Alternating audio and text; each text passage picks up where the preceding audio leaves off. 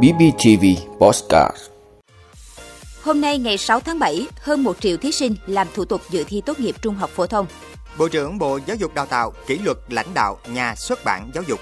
Thủ tướng yêu cầu nghiên cứu hỗ trợ ngư dân bị ảnh hưởng do giá xăng dầu. 17 giờ chiều nay, U19 Việt Nam so tài với U19 Brunei. Israel cho phép tiêm vaccine Pfizer và Moderna cho trẻ mới biết đi. Đó là những thông tin sẽ có trong 5 phút trưa nay, ngày 6 tháng 7 của BBTV. Mời quý vị cùng theo dõi. Thưa quý vị, sáng nay ngày 6 tháng 7, các điểm thi tốt nghiệp trung học phổ thông năm 2022 họp cán bộ làm công tác coi thi. Buổi chiều, thí sinh đến phòng thi làm thủ tục dự thi, đính chính sai sót nếu có và nghe phổ biến quy chế, lịch thi.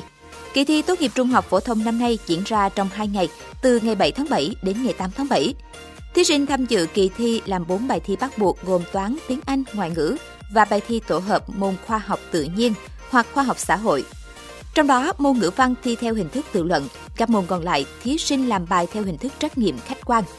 Kỳ thi tốt nghiệp trung học phổ thông năm 2022 về cơ bản vẫn giữ ổn định như năm trước.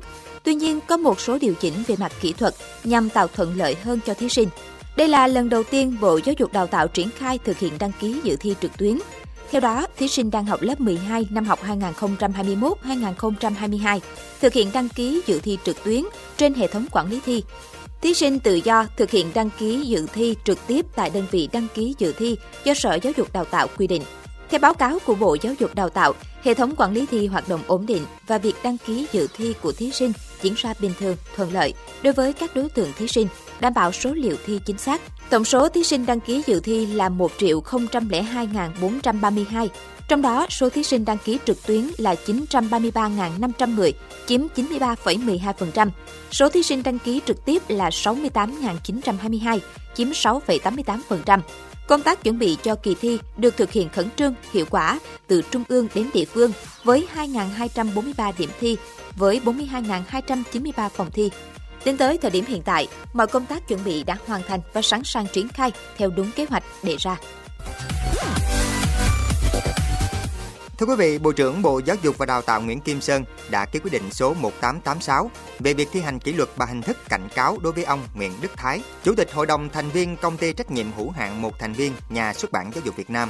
Theo quyết định, ông Thái đã có những vi phạm nghiêm trọng như có khuyết điểm vi phạm chính sách pháp luật của nhà nước trong chỉ đạo nhà xuất bản giáo dục Việt Nam tổ chức thực hiện sản xuất, kinh doanh, biên soạn, in ấn, kê khai, phát hành sách giáo khoa mới, Ông Thái cũng thiếu trách nhiệm trong lãnh đạo chỉ đạo đảng ủy, ủy ban kiểm tra đảng ủy, kiểm tra giám sát việc tổ chức thực hiện các nghị quyết, dẫn đến không kịp thời phát hiện nghị quyết ban hành trái pháp luật của nhà nước. Thưa quý vị, Văn phòng Chính phủ vừa ban hành văn bản số 4186 ngày 5 tháng 7 năm 2022 truyền đạt ý kiến chỉ đạo của Thủ tướng Chính phủ Phạm Minh Chính về hỗ trợ ngư dân ảnh hưởng do giá xăng dầu. Cụ thể, tại báo cáo tổng hợp thông tin báo chí và dư luận liên quan đến công tác chỉ đạo điều hành số 555 ngày 27 tháng 6 năm 2022 của Cổng Thông tin Điện tử Chính phủ về kiến nghị hỗ trợ ngư dân ảnh hưởng do giá xăng dầu. Thủ tướng Chính phủ Phạm Minh Chính đề nghị Bộ trưởng Bộ Nông nghiệp và Phát triển Nông thôn nghiên cứu để có chính sách phù hợp cho các đối tượng nông dân sản xuất kinh doanh. Theo báo cáo, đến thời điểm hiện nay, tàu cá ngừng hoạt động chiếm khoảng 40 đến 50%, đặc biệt là các tàu cá làm nghề tiêu thụ nhiên liệu như lưới kéo, nghề rê, làm ảnh hưởng nghiêm trọng đến thu nhập, đời sống và an sinh xã hội của cộng đồng ngư dân. Điều này tác động tiêu cực đến chuỗi cung ứng mặt hàng thủy sản cho tiêu dùng trong nước và xuất khẩu. Để tháo gỡ những khó khăn, kịp thời hỗ trợ cho ngư dân đảm bảo đời sống, tạo động lực khuyến khích ngư dân an tâm sản xuất, bám biển, bảo vệ chủ quyền biển đảo của Tổ quốc.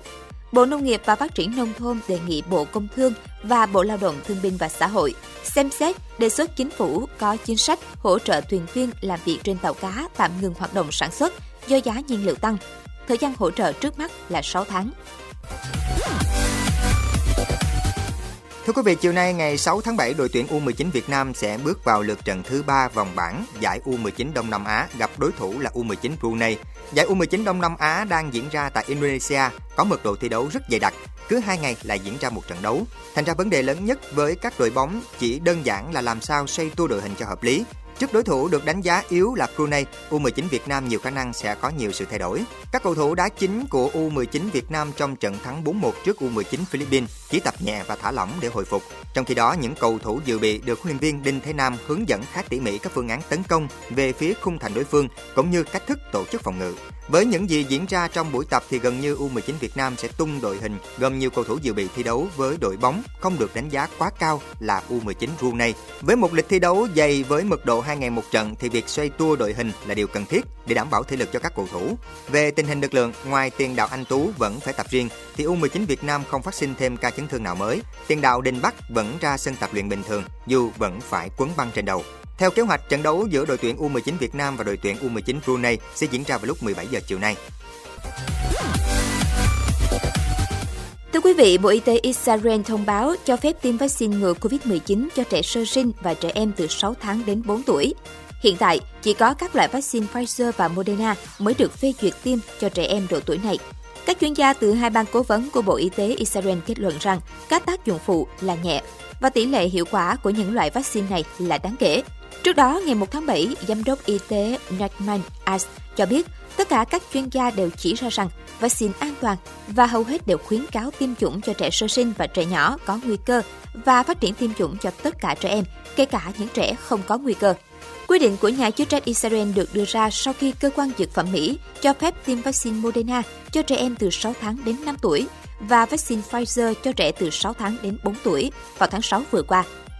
Cho đến nay, hơn 6 triệu người Israel đã được tiêm ít nhất hai liều vaccine ngừa COVID-19, trong đó 17% trẻ em trong độ tuổi 5 đến 11. Một số quốc gia bao gồm Argentina, Bahrain, Chile, Trung Quốc, Cuba và Venezuela trước đây đã cung cấp vaccine COVID-19 cho trẻ mới biết đi, nhưng không phải là vaccine công nghệ mRNA như Pfizer, Moderna.